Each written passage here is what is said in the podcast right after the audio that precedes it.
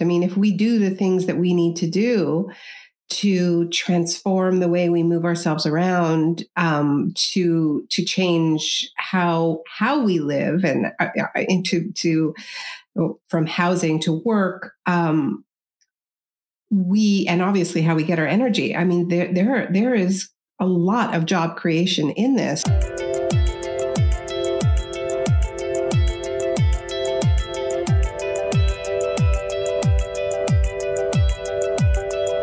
Hello, and welcome to the third episode of What Comes After What Comes Next, with me, James Shaw, Minister for Climate Change and co leader of the Green Party.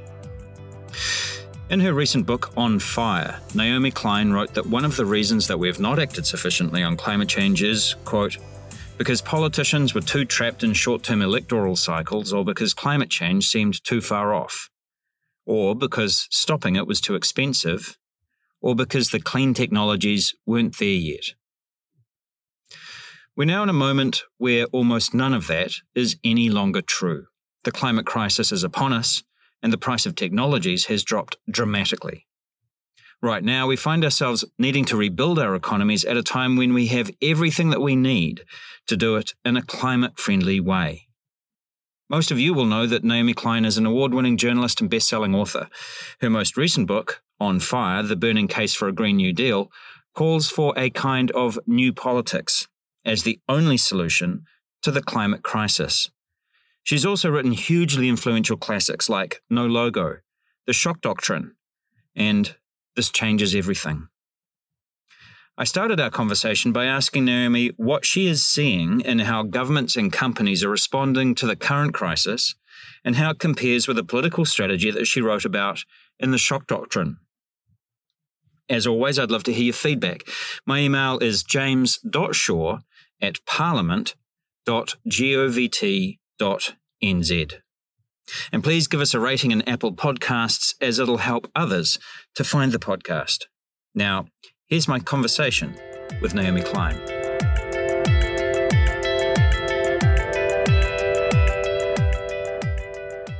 Well, I'm definitely seeing examples of what I've called the, the shock doctrine.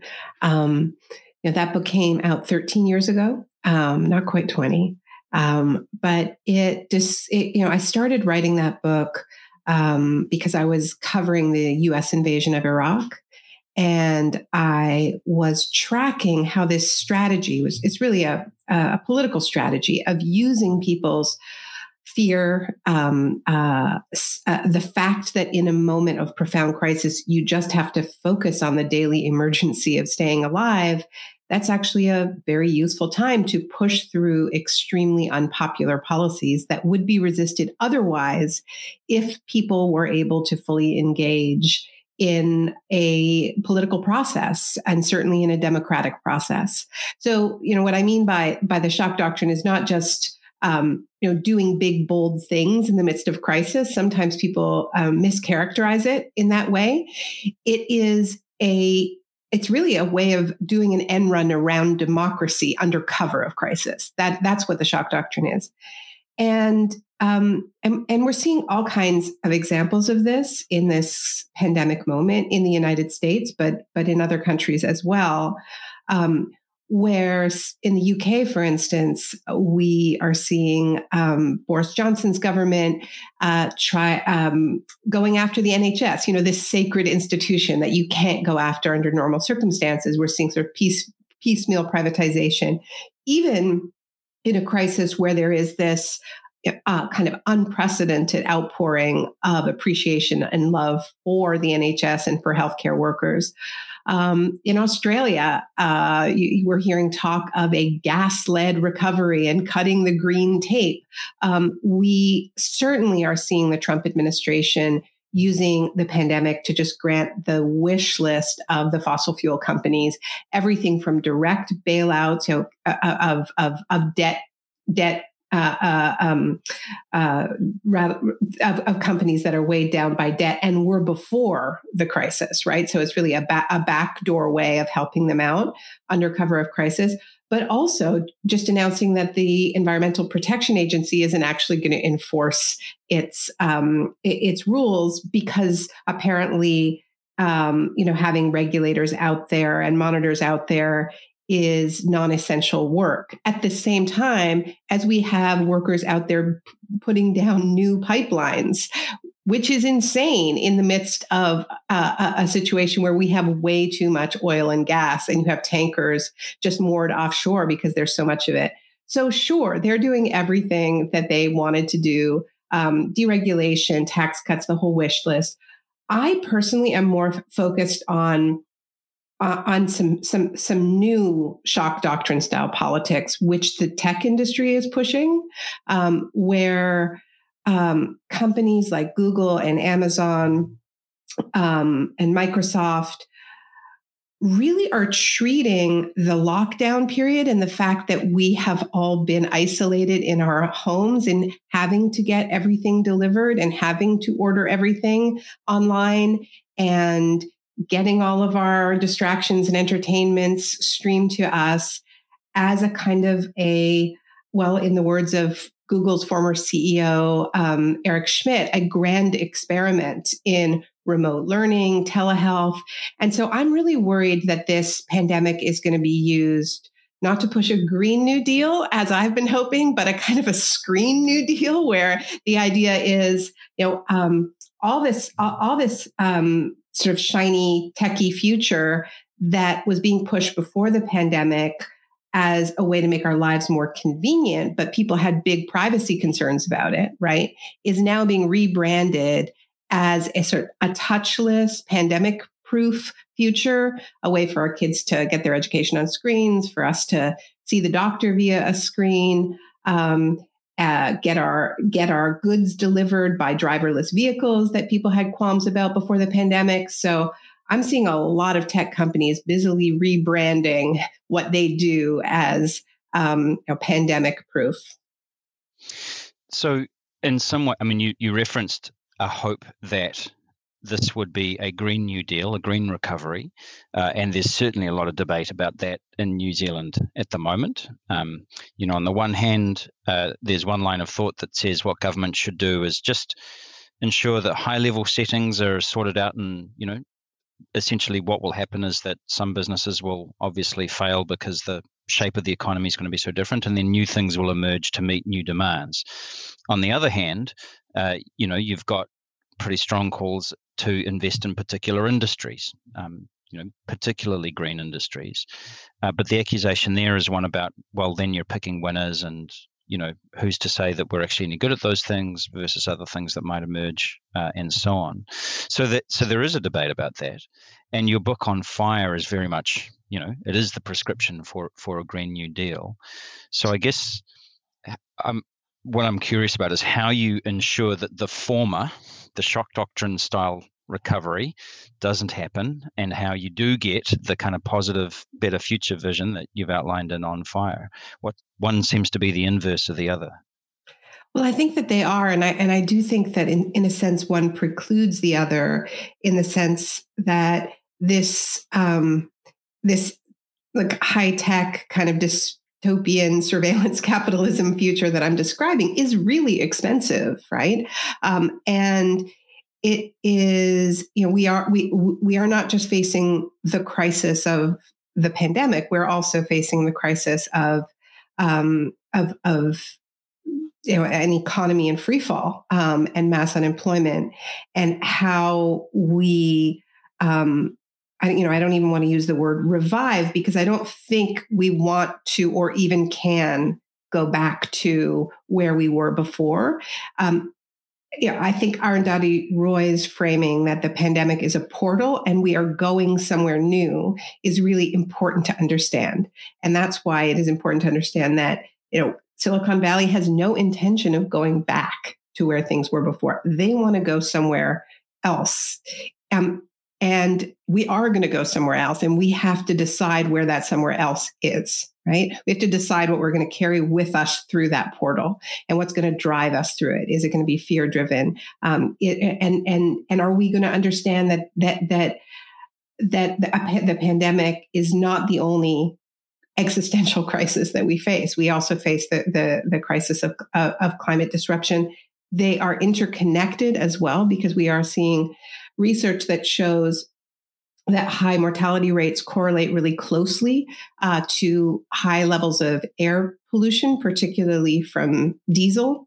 Um, and so, cleaner air and um, you know redesigning our cities in this moment so that we take them back as much as possible from cars, from private cars, um, solves a few problems at once. It doesn't just clean the air, it also gives us more space. And we need more space because we are um, going to have to live in ways that are less crowded, right? So um, if we take our streets uh, back from cars as much as possible, then restaurants can spill onto sidewalks and pedestrians and cyclists can spill onto roads.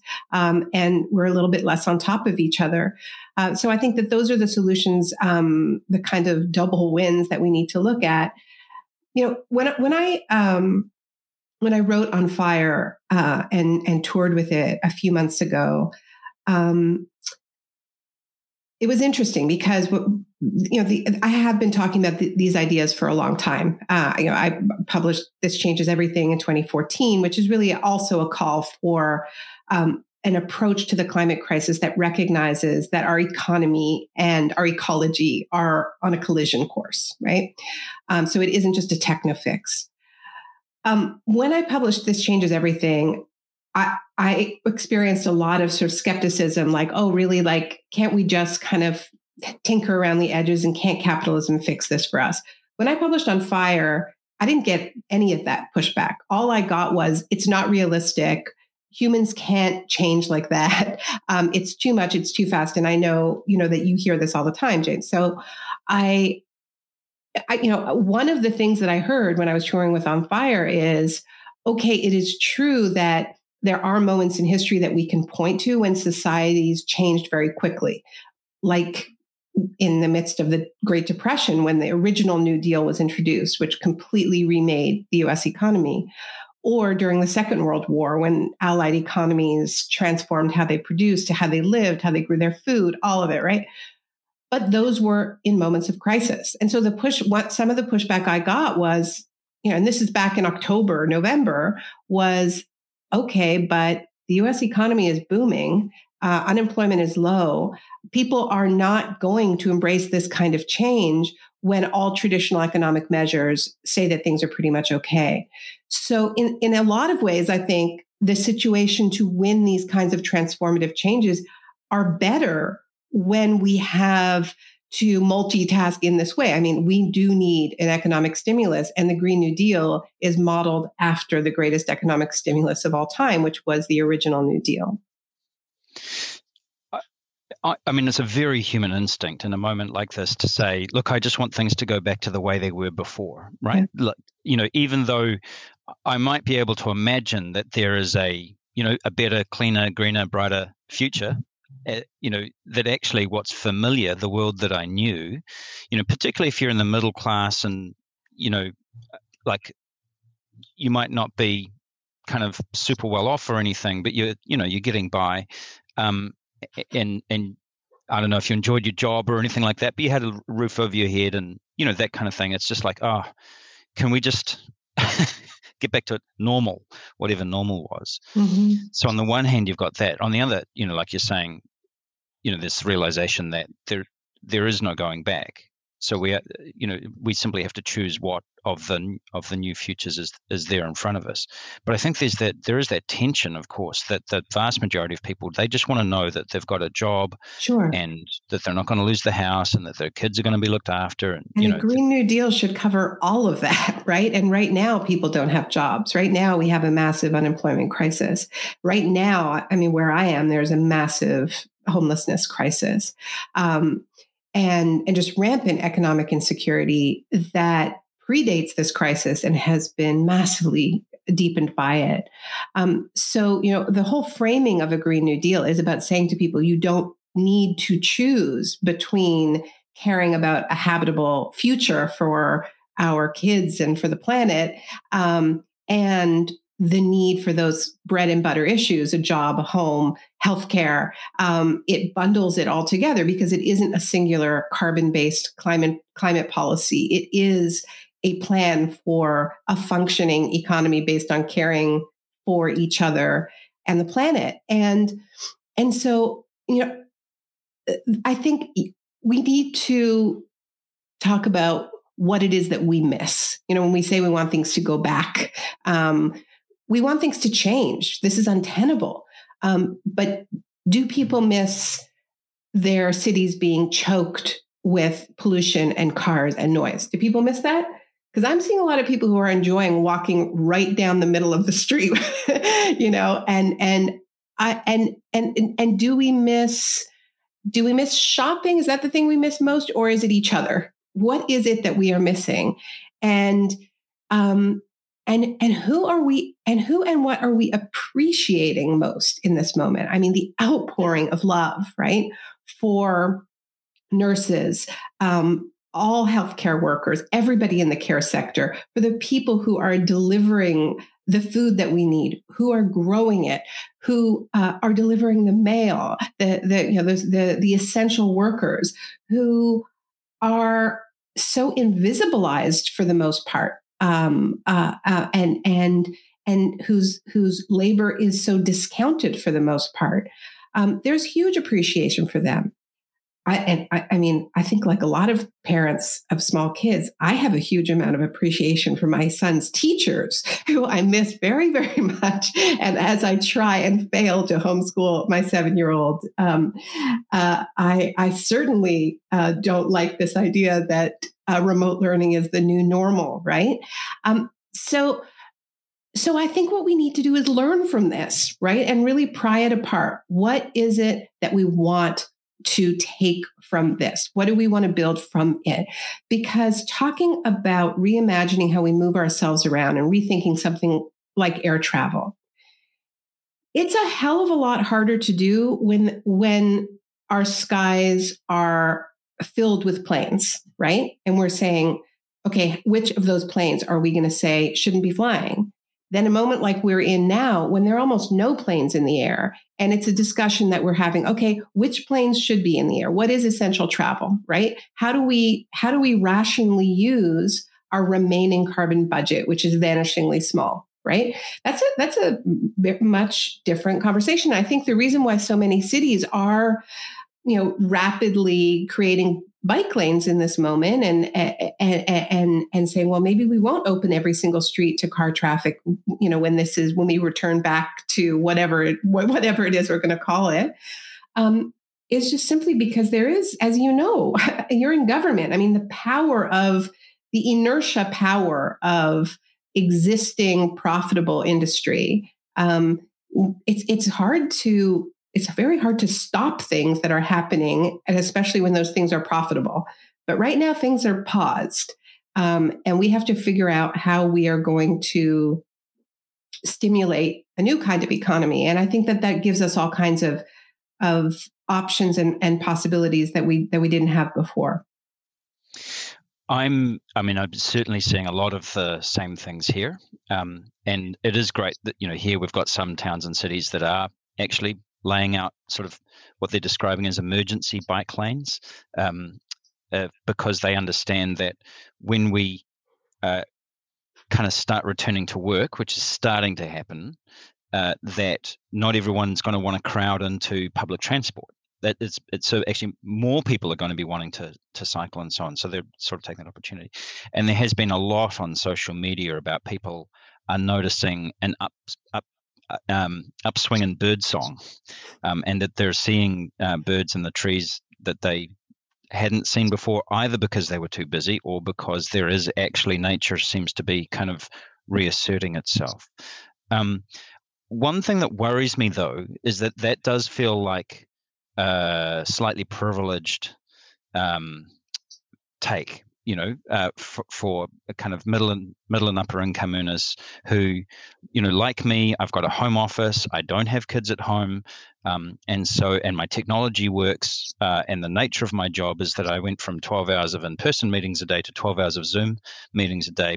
But otherwise, you know, things kind of carried on as normal. And I'm deeply aware that that is not true of a lot of people. You know that we've got a lot of people who are crowded into um, well overcrowded houses, um, many of which are, are, poor quality houses and and and with bad ventilation and you know that kind of thing, um, and the nature of their job, or they've actually just lost their jobs, they've been furloughed, or or you know are are at great risk.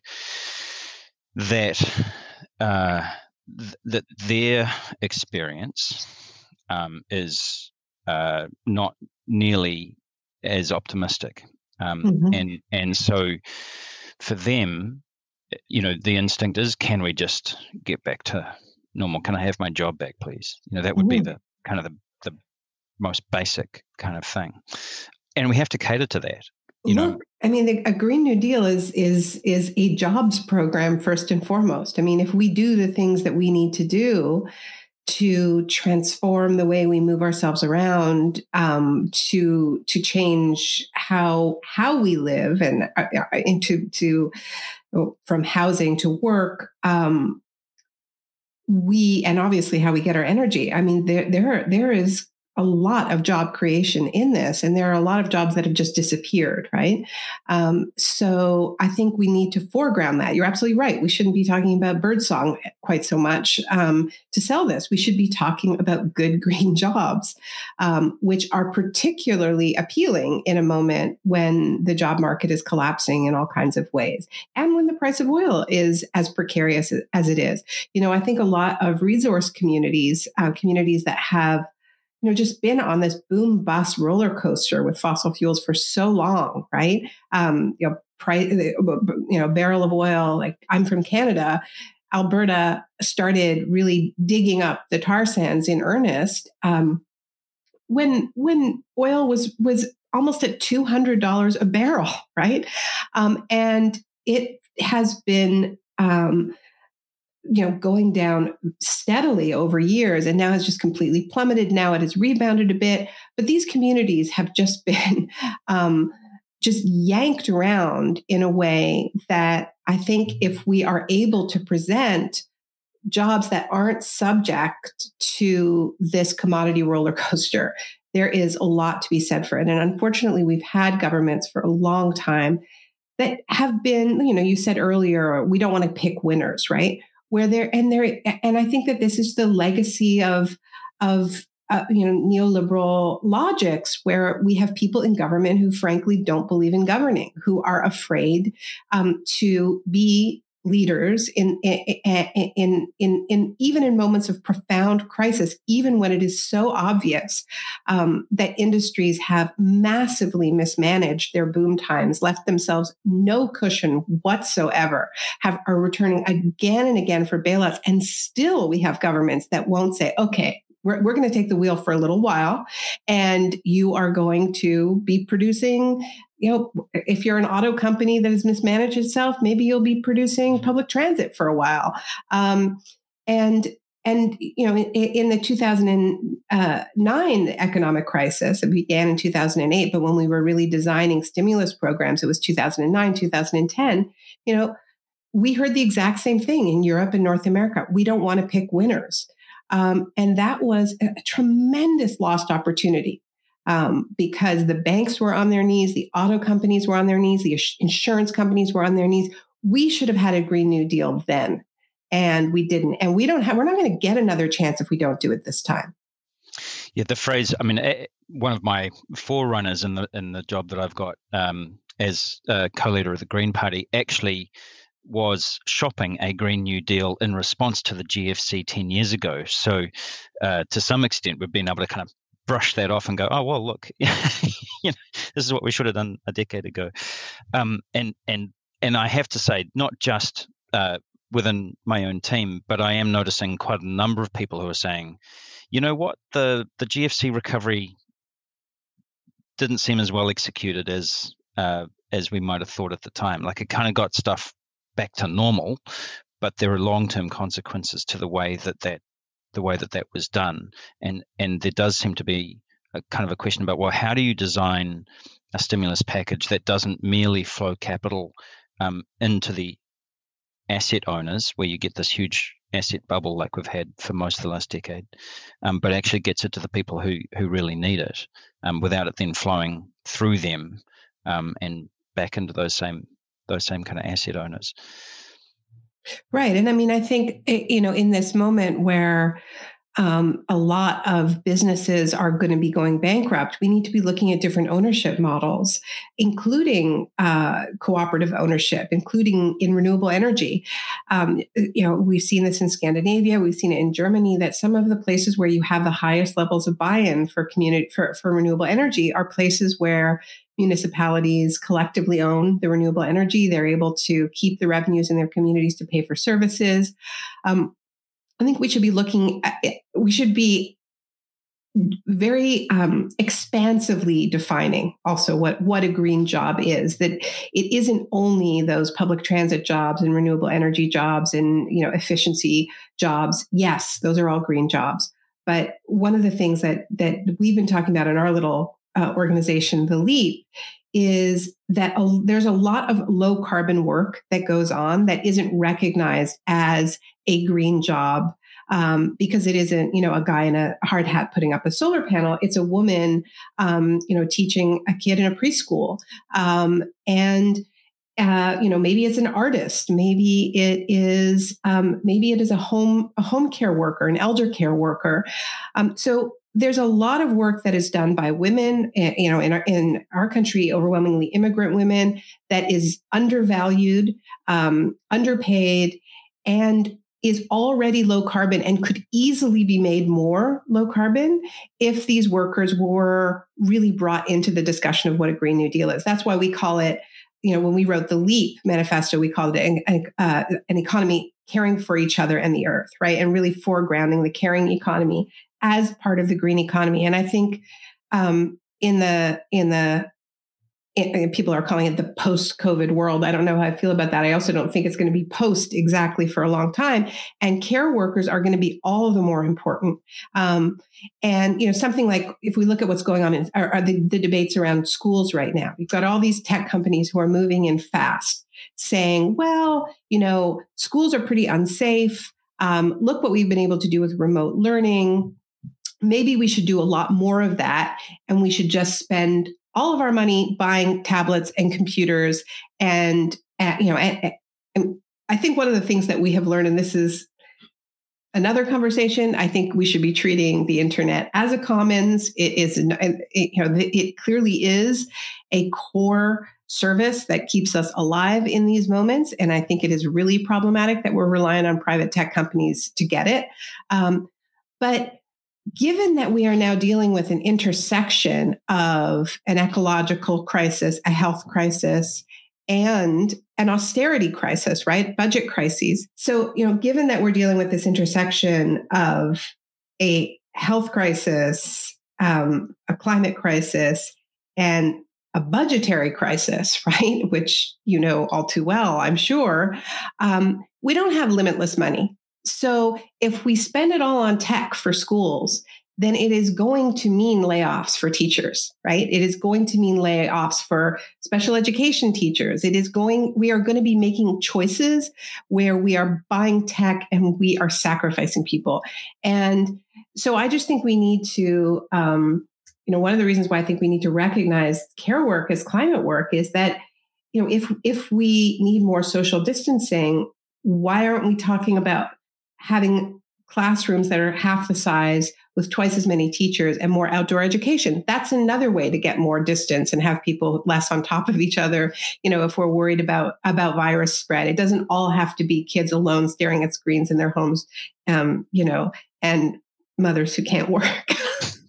yeah, I've, I've had a, no, a number of uh, um, parents of young children uh, who uh, either work uh, with me or, or, or, friends of mine who have said, well, at least I'm not going to be one of those parents who goes to their grave wishing they'd spent more time with their kids.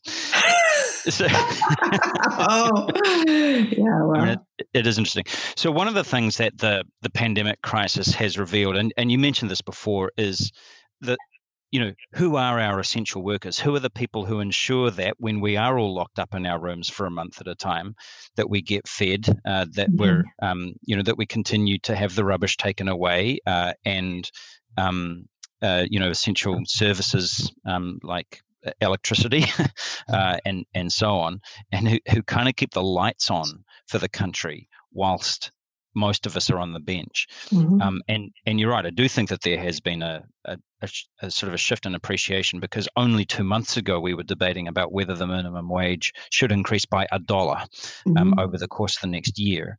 And uh, you know, it, it, it, I mean, something I have to say makes me quite angry. Um, is that these are the these are these are those people, right? Is that mm-hmm.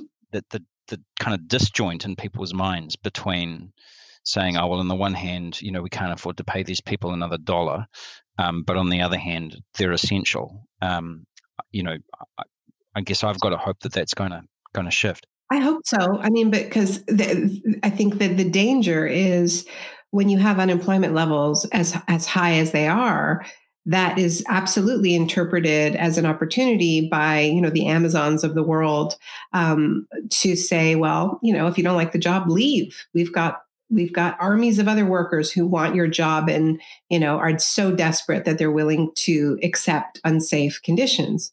Um, and so yeah i think that we are in a moment where there is a huge amount of appreciation for those essential workers but we have to build on that very very consciously and quickly right? I mean i think this is something that we do need to learn from the shock doctrine is these are we are we are in a malleable moment and and things are going to change quickly one way or the other.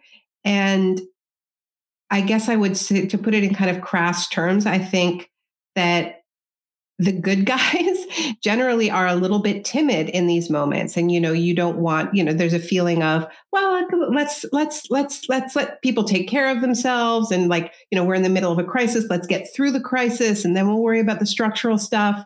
And meanwhile um, people with absolutely no morals or compunction are behind the scenes pushing a very, very uh, draconian future. So, um, you know, in my experience of you know spending a lot of time in in in in places that are in the midst of different kinds of shocks, um, I have seen people attempt to resist this these strategies by simply saying no, like simply saying like, no, we won't, you know, we're not going to accept economic austerity for a crisis created by the banks, you know, after the financial crisis, or lots of examples of that kind of thing. Um, Puerto Rico after a hurricane saying, no, you know, we're not going to let you close our schools. And people organize and they have protests.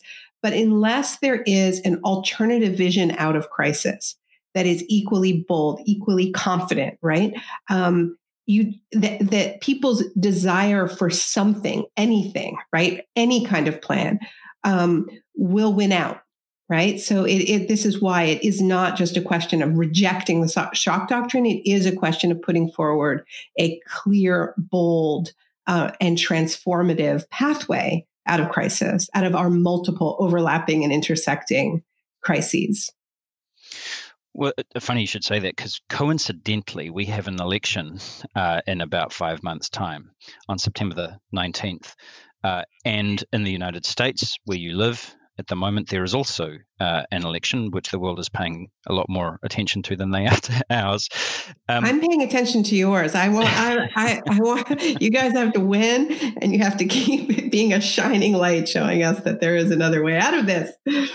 Very nice of you to say so. Thank you. It, I mean, it's interesting because the, the timing of it is such that you will have competing visions for the rebuild. Uh, and in some ways, it, it almost makes sense to have an election at a moment like this because so that you can actually debate, you know, which version of the future do you want to go down? And actually, it does kind of make sense to seek the mandate of the people to say, look, we've got a choice to make here. We can go down path A or path B or path C. Um, and but also obviously the context of uh, of the pandemic crisis makes it extremely difficult to execute an election campaign. Um, and and and there is an incumbency at the moment uh, during the crisis. People tend to kind of rally around, but we also know that in a few months' time, unemployment will be worse. The you know situ- the, the economic situation will be worse. So that it's highly changeable. So a lot of what you've been talking about is how we frame things up and how we communicate what it is that we're talking about. Um, and in this changes everything. You are highly critical of uh, efforts to frame climate change in ways that sort of ally with the kind of dominant economic model And now we're talking about green jobs, which sounds a bit like speaking to that economic narrative. Is it just that the context has changed, or are we talking about different things? No, I mean, and this changes everything. I was absolutely talking about green jobs. Um, but I mean, what I was critical of was this idea of sort of limitless green growth. Um, and we have to be honest about the fact that that we we super consumers, we over consumers, we who are part of the you know 20% of humanity or that are responsible for 70% of the emissions are going to have to consume less. It isn't just flipping a switch from fossil fuels to green energy. It is about different priorities. And that's why, you know, I've been talking about the caring economy and putting an emphasis on different parts of our society which actually happen to be the parts that improve quality of life a lot more um, than a culture of, of limitless consumption. And, you know, that is something I've been writing about since I, and talking about since I wrote No Logo, you know, more than 20 years ago. Um, to me, it's all kind of the same story of like, is shopping going to be our primary pastime and leisure activity? Um, or are we going to derive meaning from other parts of our lives, right? Um, and, you know, when we map what a Green New Deal would look like, um, you know, one of the things that we take inspiration from is the fact that under the original New Deal, there was more public funding for the arts, for murals and theater and and and every form of uh, uh, of of artistic expression than at any other point in in American history, and it was a it led to a renaissance, um, in, you know, in this country.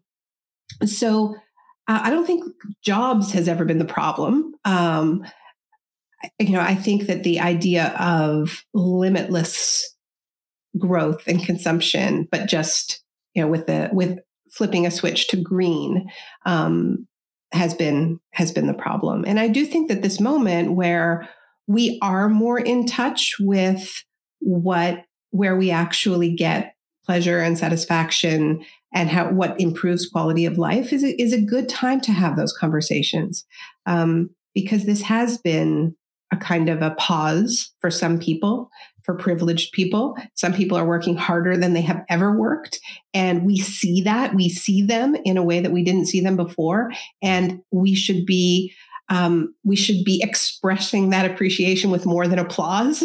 Um, it should be it should be it should be expressed through job security and safety and living wages, right?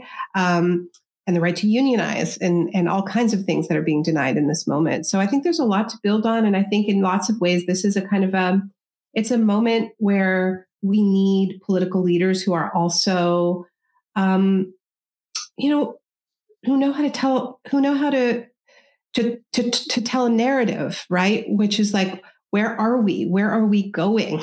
what are we drawing on? What are the values that are going to animate our future, right? Like it isn't just technocratic. It is about whether or not we cherish each other and the natural world, right? Because, hey, like I'm here in the United States, um, I, I talking to you from a state that yesterday 308 people died you are in a country where 21 people died over the entire course of the pandemic so far. Okay. 21 people. 308 people died yesterday. More than 21 people died in my state this morning. Okay. And we are in a moment where we are seeing a barbarism rise, right? Where the Trump administration is leading this call of just telling people that they have to be okay kind of stepping over corpses to get to the nail salon that we have to live with mass, de- mass, mass death and be okay with it, right? The, the, and those are the values that they are going to run on in this election, right? And, you know, I'm heartbroken that I don't believe that we have a candidate in the Democratic Party who gets how morally outrageous this moment is and is, is able to really speak to people in the language of values and say, I believe that every single life is a value. And, and because of that, I believe every single person should have universal health care and everybody deserves a home. I mean, look, I like I worked real hard for Bernie Sanders. I went to you know five states and gave hundreds, not hundreds. I gave dozens of speeches. Um, you know, I've never worked on a presidential campaign before, but and I didn't work for money. I volunteered, but I, I believed so much in his candidacy because I believe that this moment demands that kind of moral leadership. Um, so I don't know. Good luck to you. and wish us luck.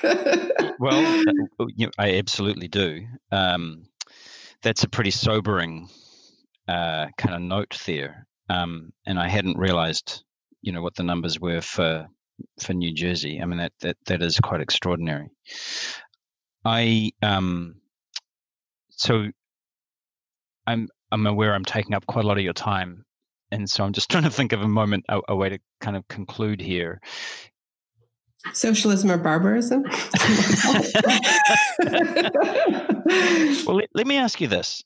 You know, you have talked a lot about climate justice, and uh, you know, you're you're a lecturer in in in part uh, on feminism, and you've talked about the role of uh, women's work um, and um, and caring work, and that is something that I think is at risk of being left out uh, of the kind of narrative. It's all very industrial, you know, and and it can mm-hmm. be, you know, it can be green industrial, sure, you know, that's better than not. uh, but you you know your sense of how these things integrate, and and I I am curious about the kind of the link between the climate change and social justice and how you seem to seamlessly say that those are one and the same thing. Yeah. Um, I mean, I don't think that we would be where we are at in the climate crisis if we if we valued human life. Um, to me, it's always been about social justice. It's um, you know when when I like in this in this moment in the United States where you're listening to public figures rationalize mass death in the name of getting back to economic growth. You know, there's something that feels really familiar about it from going to UN climate summits, you know, and and and list, and, witnessing the debates between wealthy countries saying, "Oh no, we have to let we have to let temperatures rise by 2 degrees Celsius." And, you know, having Pacific island nations chanting to 1.5 to survive. And, you know, those moments, right, when those temperature targets are set and you'll have African delegates calling it genocide, right? They are very clear that the that, the that the quest of the wealthy world to pursue economic growth is coming at the cost of their lives and their cultures. And and so in in a lot of ways, I think the moment we're in now is that that logic has just come home. Like that that logic is now coming home to the you know the the the, the wealthiest country in the world, um, and as always, it it follows pre-existing fault lines of inequality, injustice, racism. Um, so you know the people who are most vulnerable, who who are being sacrificed in this moment, are overwhelmingly the poor, African Americans, Latinos, people who live in the most polluted neighborhoods. I mean, these issues are all totally interconnected. I mean, what I marvel at is that we've ever been able to separate them, to be honest. You know, I started writing about climate change when I was covering Hurricane Katrina, Hurricane Katrina and, and what was happening in New Orleans. And I came to it as somebody who was a like a, a war correspondent and had just come back from Iraq and was writing about these private companies that were profiteering from disaster. And so I went to New Orleans because all those companies went to New Orleans. My photographer from, from Iraq said, You have to get here. It's Baghdad on the bayou. Halliburton's here, Bechtel's here, Blackwater's here. They're all cashing in on this disaster zone. And so I was like, oh, like, I mean, it's not like I didn't care about climate change, but I just thought, oh, the greenies are worrying about that. I'm worried about more important things, you know? And, and, uh, but it was seeing that intersection of, of climate, race, a completely neglected public sphere that sort of brought me into this world. But from the beginning to to me it was always clear that you can't pry this crisis apart from all these other crises. And i think in lots of ways what we're dealing with is the legacy of kind of the ngoization of the world. And that's a whole other conversation that we don't have time for how we ended up in those silos. But maybe in this moment of intersecting crisis that affects everything and everyone we'll kind of put the pieces of our world back together and come up with holistic solutions naomi thank you we uh, i guess my intention with this podcast uh, series is to try and get an international perspective brought into the new zealand discourse, if you like, into the you know the debates and the conversations that we're having about where we go from here. Given what you've just said, what would you like to say to New Zealanders at large? Well, I'm sure that it feels you feel very far away from from a lot of what goes on, um, certainly in the United States. Um, I think this is a moment where a lot of people are paying attention to what is going on in New Zealand. And I know that it is easy for somebody far away like me to idealize, uh, especially, you know, in Trump's America, you know, I'm looking for hope. I don't want to be, I used to joke about like, you know, Americans that would go to Latin America as, that looking for hope as like hope miners and that they were like extractive like took an extractive attitude towards other people's um, politics and, and sort of extracted hope. So i don't want to be like a, hope extractor from new zealand because i know enough to know that everything is more complicated than it seems from far and that no government is perfect including yours. Um, and you know that policies that I've taken great inspiration from, like the the um, banning of new oil and gas exploration offshore. Um, you know, could be better. I mean, you could be winding down existing production. But, uh, but to me, what I think is really distinctive about about the way your government has led through not just this crisis, but also um, the the horrific um, mosque um, uh, uh, racist attacks, um, mass murders, um, is that I think you're providing a, a model of, of, of, a sober, humane, democratic um, um, route through very real and complex crises, right? Um, that doesn't put all of our faith in surveillance technologies, but really recognizes that, that we get through this as people, right? By taking care of each other.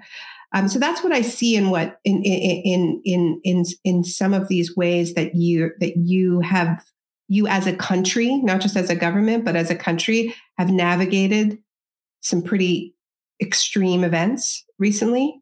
Um, and I think we are in a moment where we are, as a world, we're so desperate for a different kind of leadership than we're getting from the Trumps and the Boris Johnsons and the Jair Bolsonaros and this sort of like these these these strong men figures who have failed so miserably in the face of these very real, undeniable crises. Um, that I think you have a chance to lead um, to to to to to just really punch above your weight, like to have an impact well beyond your borders because people are watching you in the way that they are. And I see it as a very feminist leadership. Once again, I don't want to uh, over idealize it because I know that being far away makes everything looks ro- look rosy, but I still think it is incredibly important. And that if you have critiques, as I'm sure your listeners have, and I'm including really valid ones, you know that's all the more reason to continue and deepen eh, the project right? To to improve it.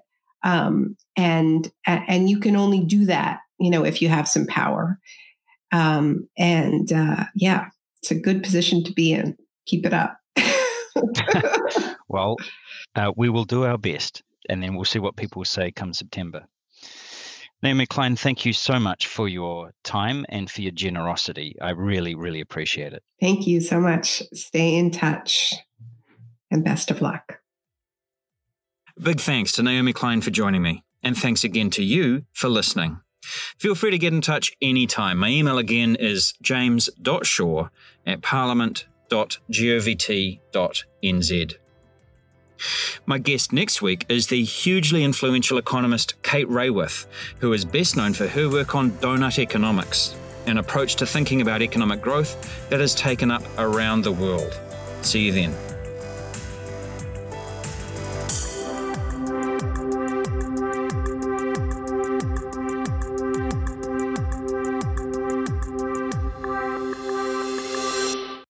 This podcast is authorised by me, James Shaw, List MP, Parliament Buildings, Wellington.